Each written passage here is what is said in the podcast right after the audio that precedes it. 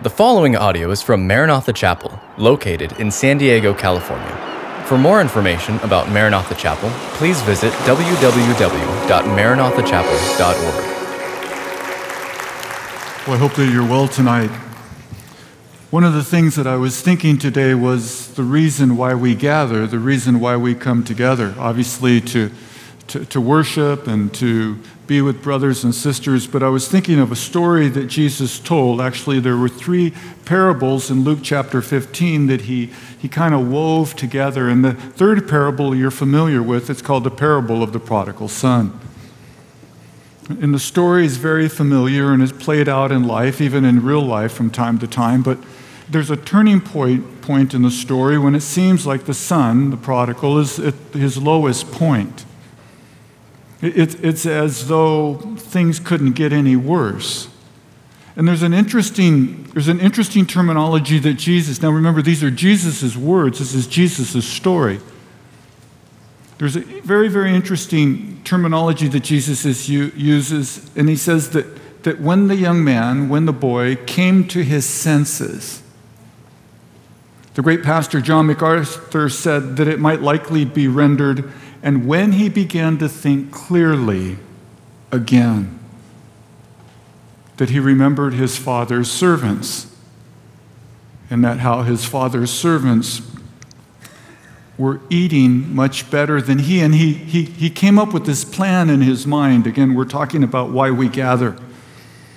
And, and he, and, and, this plan is that he would return to his father's home. Now, within this culture, he would have been disciplined by the community, not by his father, but by the elders of the community. And so, in his mind, he says, When I arrive at my father's house, I will speak to my father and I will tell him, Look, I have I have sinned against you and I've sinned against heaven or God. Make me as one of your servants. I don't deserve to be a son. And the imagery is that he's in a long, he's a long far away from home, he's in another land, and the imagery is that he's walking home. Some of you are walking home tonight. Some of you are moving in the direction of God tonight. But as he's walking home, he's repeating this this, this spiel, this, this little speech to himself again and again.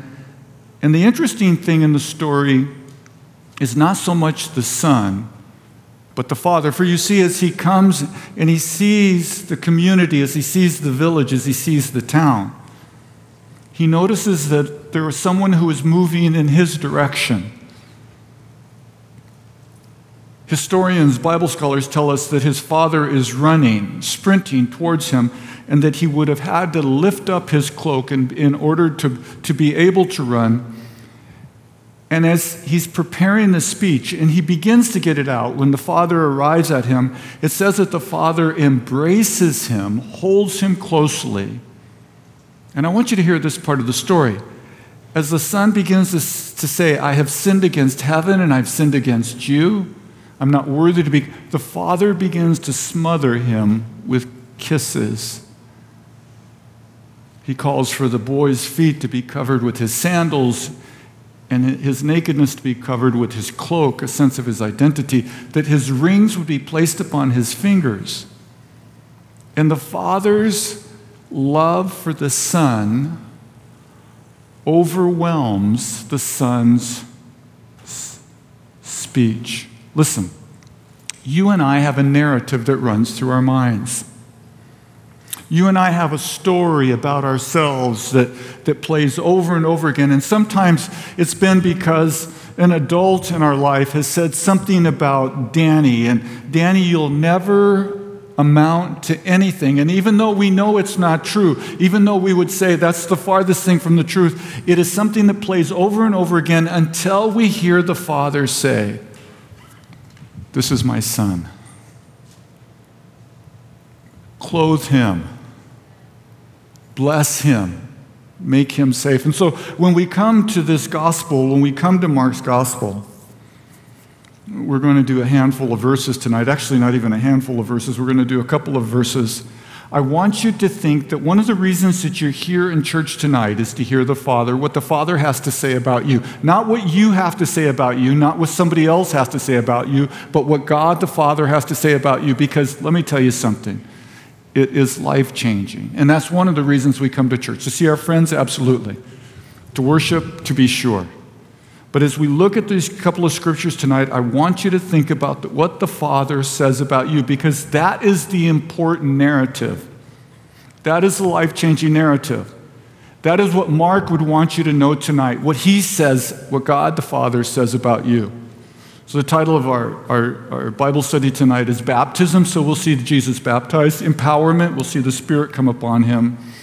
And then affirmation, or the Father's words from heaven. Our takeaway is that Jesus came to be with us so that he could die for us. Wherever you're at in your life, Jesus has come to be with you.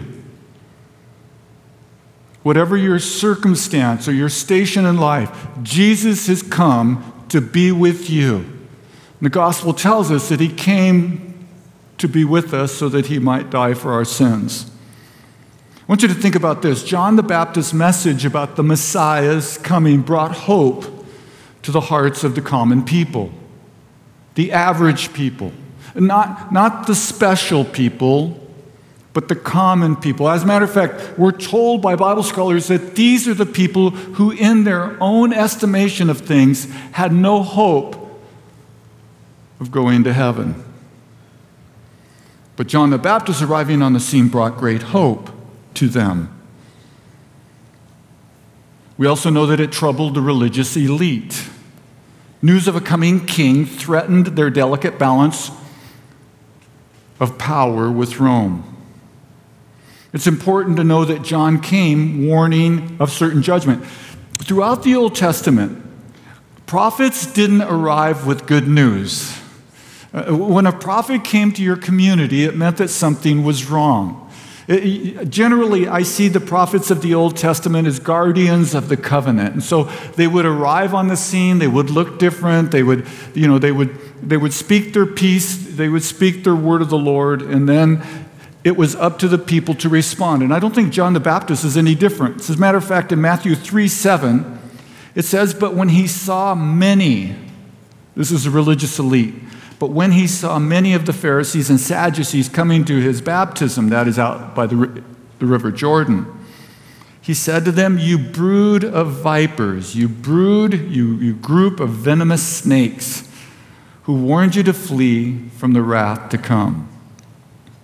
So then, to some, Jesus' coming brought hope because they would receive him as their king, and to others, he represented judgment because they rejected him as their king.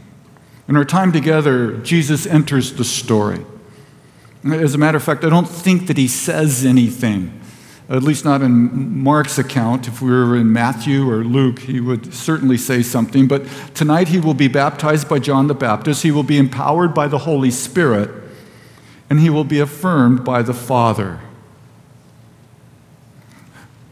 One of the things that enter into my mind is when, when I see Jesus and the Father within the pages of Scripture, it's hard not to think about my relationship with my Father,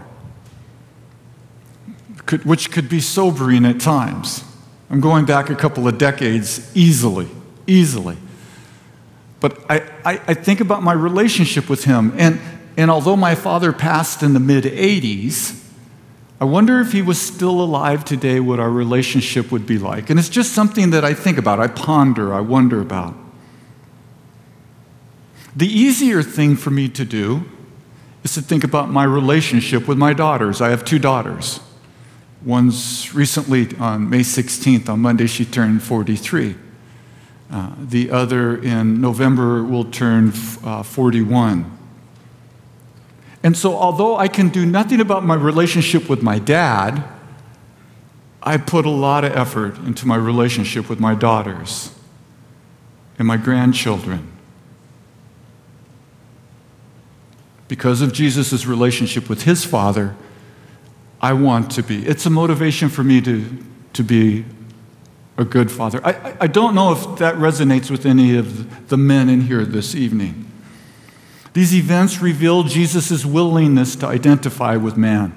This is an incredible concept or idea that Jesus wanted to identify with you. He wants to enter into your world, He wants to enter into your home, He wants to live your life with you, the God of the universe. Again, this is, this is really beyond me. Mark's readers lived in a world, remember, it was this, this book, the gospel was likely written in Rome, but they lived in a world where Caesar Nero was worshiped as a god. They recognized that Caesar Nero required worship and also that he was persecuting the church. Roman and Greek cultures were filled with idolatry. But the church would worship one God and only one God, and that was Jesus. They would refuse to acknowledge or to worship any of the other deities. Their lives have been changed because their God stepped into their world. In his humil- humanity, he obeyed the Father. In his humanity, he was dependent upon the Spirit. And that's an example to us to love the Father in such a way that we will obey him and to be dependent upon the Spirit. One, one other thing before we move on, and Hebrews 4:15 will be on the screen. Being a man allows Jesus to relate to us as our high priest. You have in heaven right now oh, your Lord and your Savior who represents you, who knows you and represents you. So Hebrews 4:15 the writer of Hebrews says, For we do not have a high priest who is unable to sympathize with our weaknesses. The word sympathize means that, that the weaknesses that you and I experience because Jesus became a man, they too affected him in the same way they affected you. I don't know if you ever feel misunderstood. You know, you, you communicate something with clarity and somebody else goes the other direction, not, not as, if, as if you never said what you said. Wanda, my wife, and I, we've known each other since we were 15 years old. We've been married 47 years. And, and sometimes we'll sit down and we'll be facing each other and we'll have a conversation and we're going to do this and we're going to do that and we're going to do that. And then a couple days later, I'll do something. She goes, Why'd you do that? I go, Well, remember we sat down and we talked this through? She goes, That's not the way I remember it. Or, or, or, sometimes because of your generations. I noticed that I, this last weekend I was in uh, Phoenix with my, my daughter and grandchildren. And, and I noticed that as we began to discuss certain things, that generationally we see things different. Not, nothing wrong with it, but just understanding that my grandchildren and my daughter see things differently than me. Do you know tonight that Jesus Christ understands you, even though you may feel misunderstand by other, misunderstood by others. He says that we have a high priest who we do not have a high priest who is unable to sympathize with our weaknesses, but one who in every respect has been tempted or tested as we are, yet he is without sin. There's more. In Philippians 2 8, it says, And being found in human form, that is again Jesus' humanity, he humbled himself by becoming obedient to the point of death, even death on the cross. Now, let me be clear. Jesus becoming a man does not mean that at any point that he stopped being God. He never, at any point, from the time that he was born until he ascended, ever stopped being God. He remained deity. As a matter of fact, the angels at his birth worshiped Emmanuel, God with us. On the Mount of Transfiguration, the three disciples watched Jesus change and transform. It's as though his skin was pulled back and his glory was revealed. You see, he was deity, he was God. John attests, John's gospel attests to Jesus' divinity at his first miracle. You remember it was the changing of the water into wine. And John kind of summarizes it in John 2:11 when he says, "This the changing of water into wine, the first of his signs or miracles Jesus did at Cana, a little village in Galilee, the region, and manifested or revealed his glory." and his disciples believed in him. So, why do we come to church? We come to, hear, we come to church to hear what the Father has to say to you. We come to church through the pages of Scripture to catch a glimpse of His glory, to see Him as He really is. Not, not what political groups say He is, not what different religious groups say He is, but listen to me at what the Scriptures say about Jesus, because if you can see Him, you're, you will be transformed you will be changed. I was working at the nuclear plant. It was the mid, it was the late 70s. And I had achieved all my goals at a relatively young age. I know I didn't, I didn't have too many big goals, but uh, I was working the, the evening shift that was from 5 p.m. till midnight. And I had this gnawing sensation that there was more to life. That, that, that, although, you know, I had the home and I had the cars and the vacations and a wonderful wife and a wonderful marriage, I had a sense that there was something more. I had a sense that I was created for more. And one night in, in my room, as I, as I prayed and, and you know, really wasn't sure how to pray, I, I didn't come from a religious a church background. But I had an opportunity to catch a glimpse of Jesus. Not, not literally, but, but like the son who made his way home and, and engaged with the Father on the path from a faraway land to his home, God revealed himself to me in his goodness. And I have been changed and will continue to be changed. So now, in Mark like fashion, we move quickly through the opening scene of Jesus' coming. Now, remember, as we said last week, there, there is no manger, there is no baby, there are no shepherds, and there are no angels. So look at, regarding Jesus' baptism in verse 9. Where Mark writes, so I'm going to press pause here for a second. So Mark heard Peter preach this message. Mark is recalling, he's remembering that Peter explained this over and over and over again. So, like, so, like a tile in a mosaic, he grabs this picture and he puts it into his gospel. And he says to you and to I this evening, in those days, in what days, Danny? In the days that John the Baptist was baptizing out at the Jordan. In those days, Jesus came from Nazareth, his hometown of Galilee, again, the region around the Sea of Galilee, and was baptized by John in the Jordan. I want you to remember as we begin here tonight, Jesus was baptized in order to identify or to relate with sinful man. He came to identify with you and with me. Jesus joins the crowds of people coming to be baptized by John. He comes alone. He has yet to select his disciples. He, he at least in Mark's gospel, he has said nothing, he has done nothing, but he stands shoulder to shoulder with the thousands of people, the hundreds of people that are standing on the, on the, the banks of the River Jordan, and he's standing there and he's waiting for an opportunity to enter into the water and to be baptized. He stands with you and with me in this world. The God of the universe, the creator of all things who spoke the world into existence, who angels worship continually, he stands shoulder to shoulder with you and with me.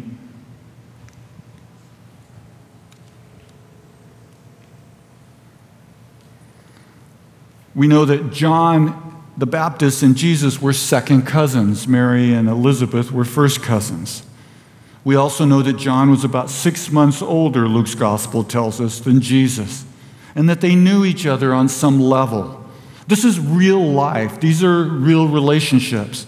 As a matter of fact, in John chapter 1, verse 29, it says, The next day he saw, John the Baptist saw Jesus coming toward him or in his direction. And he said, Behold the Lamb of God who takes away the sin of the world.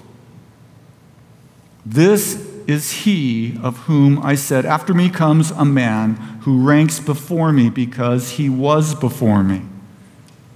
And so John is, is, is baptizing and he's preaching. Again, he's a prophet, right? And he's calling people to repent or to turn from their sins. He's fiery, he's loud, he looks very different. As we said last week, his clothing is different, big leather belt. He would never have shaved or cut his hair. He was a Nazarite. He would have never partook, partaken of the fruit of the vine in any way. His, his diet is very limited. Again, the contrast here is with the religious system, but John is a prophet. And he's preaching and he's baptized. And remember, we also said that Jews, by and large, were not baptized. Baptism was reserved for Gentiles who would become Jews. Jews were very familiar with washing, ceremonial ritual washing, but they did not repent of their sins and be baptized. And so then, John is baptizing, baptizing, and then he sees Jesus moving in his direction. And he's troubled because Jesus has come to be baptized. Mark's gospel tells us that, Mark, I'm sorry, Matthew's gospel tells us in Matthew 3 then Jesus came from Galilee to the Jordan to John to be baptized by him. And John would have prevented, that is, he would have resisted baptizing him, saying, I need to be baptized by you, and do you come to me? Conversation takes place, and the River Jordan wasn't massive. They, probably muddy water. I know it's probably not what you were thinking, but you know, it's desert, it's below sea level, it's hot.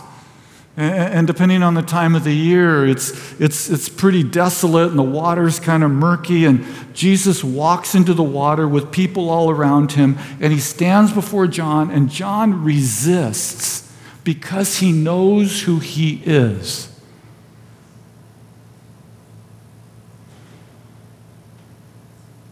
Do you know who he is? Do you understand who he is? Jesus said, It's needful that I be baptized. Let it be so now, for thus it is fitting for us to fulfill all righteousness. And then John consented. And it is from this point on where Jesus' star begins to rise and John's begins to set. So here are some considerations as to why Jesus was baptized. First, Jesus' baptism fulfilled John's ministry. John's ministry will now decrease while Jesus's increase. John had come to prepare the way. He has prepared the way. Secondly, Jesus' baptism reveals his willingness to be like us. Ultimately, Jesus will suffer for our sin. Ultimately, it is said that on the cross, he will be baptized with our sin, so he joins us in our baptism. Also, Jesus' baptism serves as an example for, the, for us to be baptized. Uh, this summer's coming up. I was looking at the calendar, and so then in June, July, August, and September, we will have a church wide baptism down at La Jolla Shores. No pressure here, no pressure. You know, Danny Ramos, you have to check make sure he's got a pulse this guy, this guy, this guy is low, low pressure. But I would encourage you, if you see what Jesus is doing, even though our baptism is different than a baptism of repentance, our baptism is an outward expression of an inward transformation. I would encourage you to consider being baptized. But he came to identify with us. Isaiah tells us that Jesus associated with lost man. In Isaiah 53, the latter part of verse 12, it says of, uh, says of the suffering servant that he was numbered with the transgressors, yet he bore the sin of many and makes intercession for the transgressors. That is, he came to identify with us. You know, many years ago, I know I talk about it regularly, I hope I don't bore you. But I was in my office at a church in Fallbrook. I was the youth pastor, and I received a phone call from the school. One of the um, administrators called me and said, uh, doesn't, doesn't Mike, and he used his last name, he said, doesn't he attend your youth group? And I said, yeah. She said, he was arrested today. Um, and as, as he was being taken away from the school, he turned to me and said, I'm pretty sure my dad's going to kill me. Not literally, but you know. She said, Would you mind going and see how he's doing? And uh, in Fallbrook, we have a substation. It's the San Diego County Sheriff's. And so uh, the church uh, wasn't too far away from there. So I drove down there and, I, you know, the, went in, explained while I was there, Are you the dad? No, I'm not the dad. Well, then who are you? And I said, I'm a, the youth pastor. And they said, Well, you can sit over there. And when there are all these policemen around, you do exactly what they ask you to do. So I went over and I sat down. Now, there was a wall that came out here, and then there was an office space here. So there was a counter and an office space here, and it continued beyond the wall. And I heard his voice, and he was popping off. He couldn't see me, I couldn't see him. He go, Well, you know, I'm this and I'm that. And he was just popping off, and I was sitting there, you know, just, you know, wondering uh, when his father would, uh, Ron would, uh, would show up. And I remember, because Mike was a tough guy, I remember that Mike was just popping off, and then he came around this wall to where he could see me. And he started to cry. And he said, What are you doing here? I, I just came to be with you. My friends, Jesus has just come to be with you. He's come to be with you. He's not ashamed of you. He's not come to point out what you do right and what you do wrong. In the same way that He took His place in baptism, He comes to be with you, to stand with you. There will be times in your life, I hope there's not too many, but there will be times in your life when you will feel alone. Or maybe it's worse than that, you will feel abandoned. I want you to know here tonight that Jesus' incarnation, that is his becoming a man, means that he will stand with you. Will you remember what he said? I will never leave you, I will never forsake you. I will be with you until the end of the age. One of the things that Jesus was criticized for from, by his detractors was that he was known for being with sinners. I want you to think those who were the outcasts of the community. In Luke chapter 15, in verse 1, it says, Now the tax collectors and sinners were all drawing near to hear him. That is, Jesus was teaching, he was explaining the Bible, and instead of being repelled by him, they were drawn to him. Verse 2 says, again, Luke 15, and the Pharisees and the scribes grumbled or complained, saying, This man Jesus receives sinners and he eats with them. I want you to I want to be clear here. Jesus doesn't endorse sin, he loves sinners. Remember that Jesus would call Levi, a hated tax collector, to be his disciple. And, in Luke 7, there's a story of where Jesus is invited to a Pharisee's home to have a meal. And, and there, while he's reclining, well, let me, let me read you to you from Luke 7 it says, And behold, a woman of the city who was a sinner, that is, she was a known sinner, sinner, when she learned that he was reclining at the table in the Pharisee's house, she brought, she bought, brought with her an alabaster flask of ointment. And standing behind him at his feet, weeping, she began to wet his feet. Listen to this with her tears. This would have been an outward expression of repentance. A known sinner yet an outward show of repentance of her sins, and wiped them, that is his feet, with the hair of, his, of her head, and kissed his feet and anointed them with oil.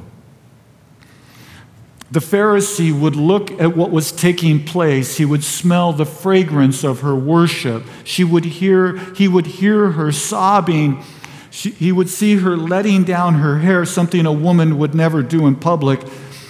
And he thinks to himself, if this man were really a prophet, he would know what kind of woman this is touching him. Jesus, as he would oftentimes do, would understand an individual's thoughts.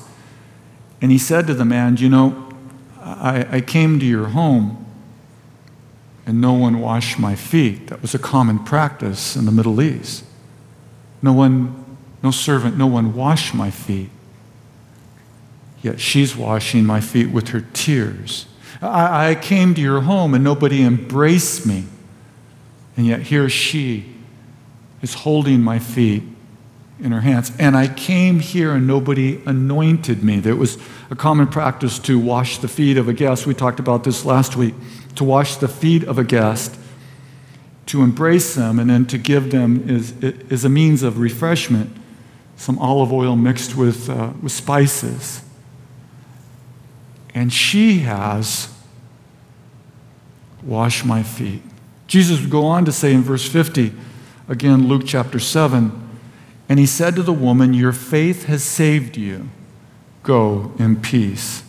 You know, sometimes I wonder if the church experiences an, amne- an amnesia of sorts when it loses sight of the fact that Jesus became like us to save us from our sins. Next, in verses 10 and 11, we see the Spirit's empowerment and the Father's affirmation. And when he went, when he came out of the water, that is again John baptizing him, right? Immediately he saw the heavens being torn or rent or ripped open, and the Spirit, that is the Holy Spirit, descending on him like a dove. And a voice came from heaven You are my beloved Son, with whom I'm well pleased. So Jesus, in his humanity, is empowered by the Spirit. And some of you here might think, but Danny, Jesus is God. But Danny, Jesus is all powerful. I want you to think for a moment that Jesus was dependent on the Spirit to, to preach, to heal, and to deliver people from Satan's oppression.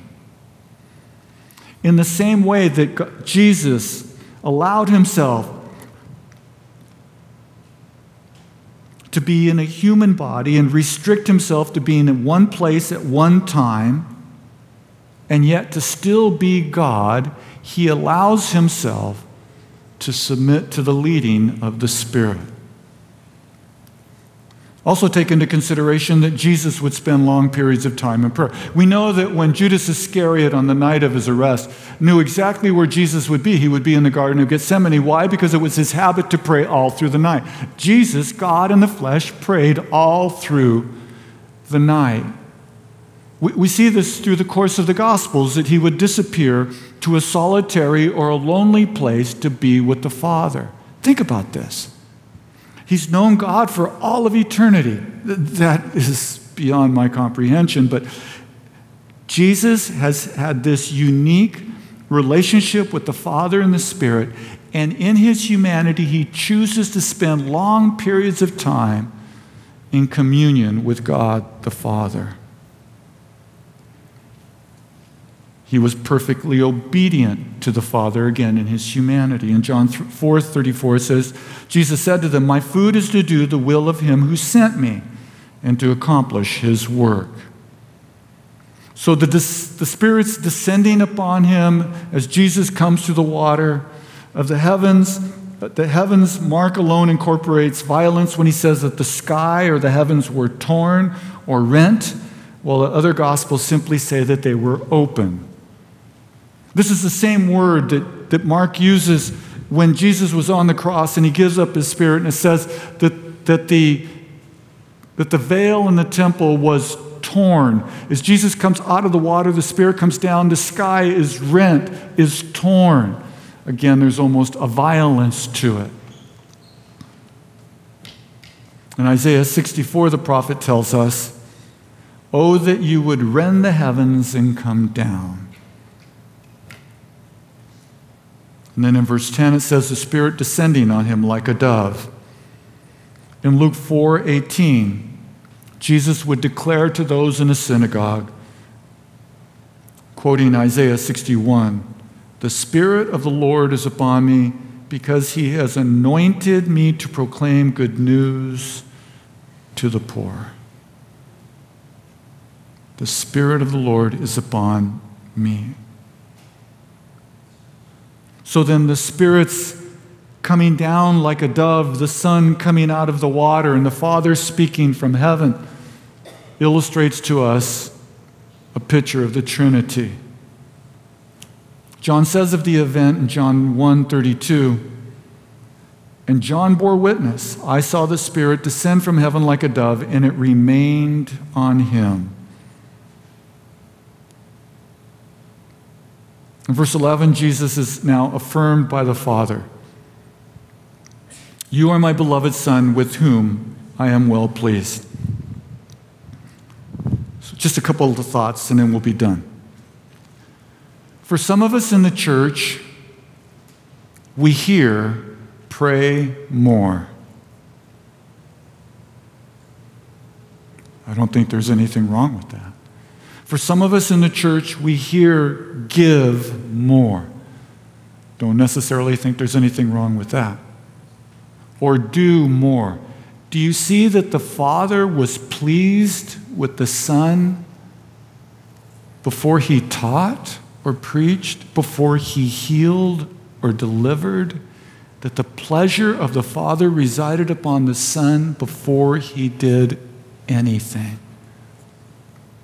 Can I tell you that the pleasure of the Father is on you? Are you to pray? Absolutely. Are you to give with a joyful heart?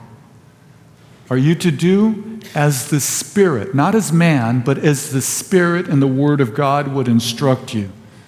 But beyond that, He is pleased with you. Hear me. He is pleased with you. He loves you now.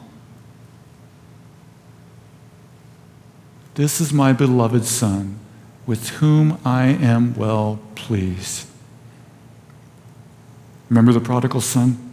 Father, Father, let me see if I got this right. Father, Father, I have sinned against heaven and I've sinned against earth. Was that true? Yes. Father, Father, I, I am not worthy to be called your son. Is that true? Well, at least in his estimation, I think. Father, Father, I will be to you as a servant. But how does the father treat him? He runs to him, he embraces him. He lavishes love upon him. Do you understand that as you sit here tonight and prepare to worship again and maybe participate in communion, do you understand that the Father lavishes his love upon you. Do you see Jesus having done nothing at this point in time but simply to be the second person of the Trinity? Hear the Father's words of affirmation and love.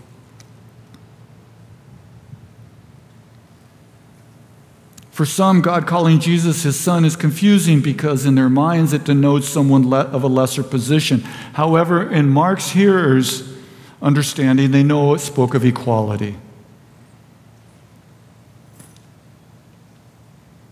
On the trans, Mount of Transfiguration, Transfiguration from Matthew 17, the Father said, This is my beloved Son, with whom I am well pleased. Listen to him. He's speaking to the three disciples. During a public prayer in John 12, verse 28, Jesus prays, Father, it's a public prayer, Father, glorify your name. Then a voice came from heaven I have glorified it, I will glorify it again. So then, in closing, Mark points to the testimony of John the Baptist. I saw the Spirit come down upon him. The one who sent me baptizing said, This is Messiah. The Spirit coming and resting upon Jesus, anointing him. Remember, Messiah means the anointed one. The Spirit coming and resting upon him, anointing him, testifies to his identity. And then the Father's declaration fully God and fully man. So, with such a testimony, what do you do with Jesus? What do you do with Jesus? Do you receive him and worship him? Do you understand that he loves you with an everlasting love? Do you understand that Jesus is the God of the Old Testament who embraced people by word of application, this week, I want you to think about the witness of Jesus. First, that Jesus came to be with you. Whatever you're going through, he has come to be with you. Secondly, Jesus came to die for you. That is the greatest expression of love. The greatest expression of love is that he would lay down his life for you. And then lastly, Jesus promised to come again. That is, he will return for you. Would you join me in a word of prayer as we prepare to worship?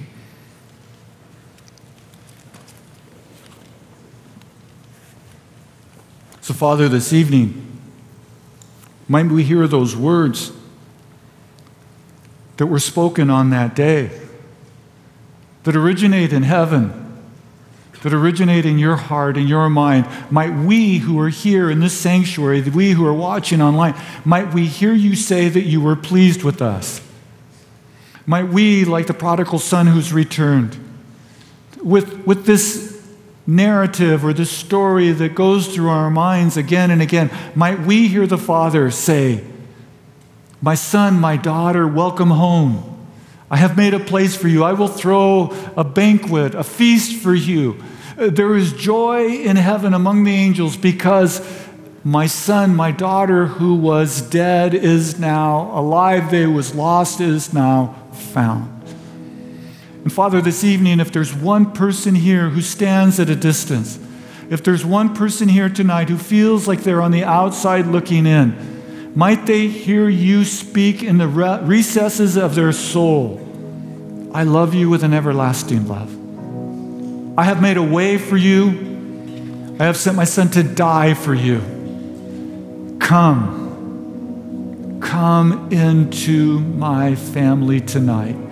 In Jesus' name we pray. Amen. Thank you for listening to this podcast from Maranatha Chapel. If you haven't already, please subscribe for weekly messages. Feel free to share this podcast and join us for our midweek revive service held Wednesday evenings. Visit our website at www.maranathachapel.org for more information.